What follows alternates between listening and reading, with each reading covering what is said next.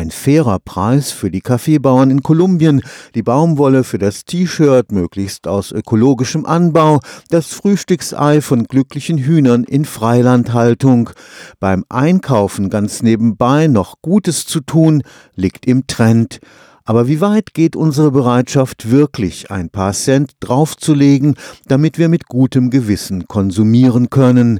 Eine Studie am Karlsruher Institut für Technologie zeigt jetzt, dass die Mehrheit der Menschen damit zufrieden ist, nur ein kleines bisschen Gutes zu tun. Die Professorin Nora Secher forscht, welche Motive uns dazu bringen, ein Produkt zu kaufen und ein anderes nicht.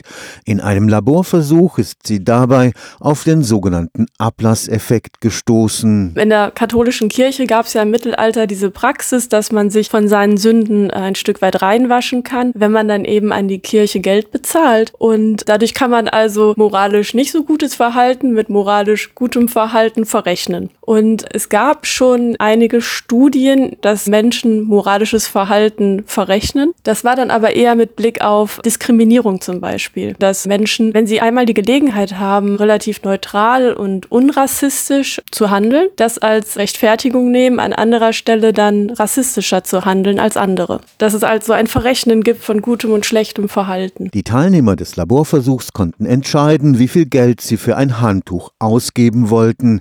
Dabei konnten sie wählen zwischen einem Handtuch aus Billigproduktion, einem aus Bio-Baumwolle und einem, bei dem die Arbeitsbedingungen der Näherinnen deutlich besser waren.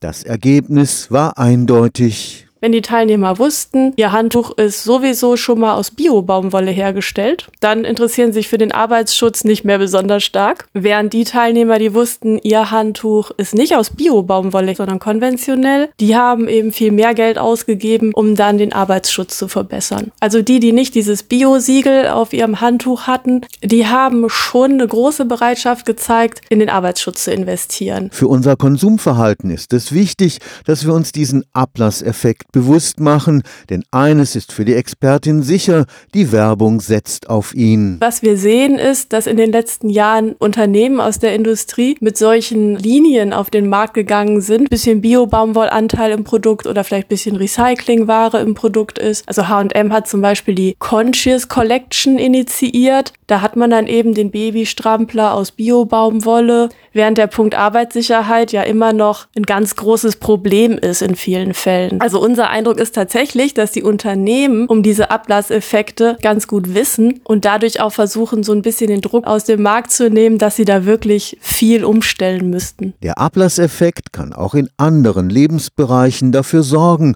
dass wir unser gutes Gewissen behalten. Ich denke auch an Leute, die im lokalen Bio-Supermarkt ihre Lebensmittel einkaufen und dann eben in das energiefressende SUV springen und die 500 Meter nach Hause fahren. Für die Professorin Nora Sech ist es sein Anliegen, die Gesellschaft über diese Wirkweise des Ablasseffekts aufzuklären. Wir haben in unserer Studie auch weitere Probanden einfach als neutrale Beobachter eingeladen und gebeten, vorab einmal zu schätzen, ob es solche Ablasseffekte geben könnte. Und diese Beobachter, die schätzen das alle völlig falsch ein. Die übersehen das komplett, dass jetzt die Bio-Baumwolle als Ausrede dienen könnte, dass Leute plötzlich weniger hilfsbereit werden oder eben die Arbeitssicherheit vernachlässigen. Und deswegen glauben wir tatsächlich, dass es wichtig ist, darüber aufzuklären. Stefan Fuchs, Karlsruher Institut für Technologie.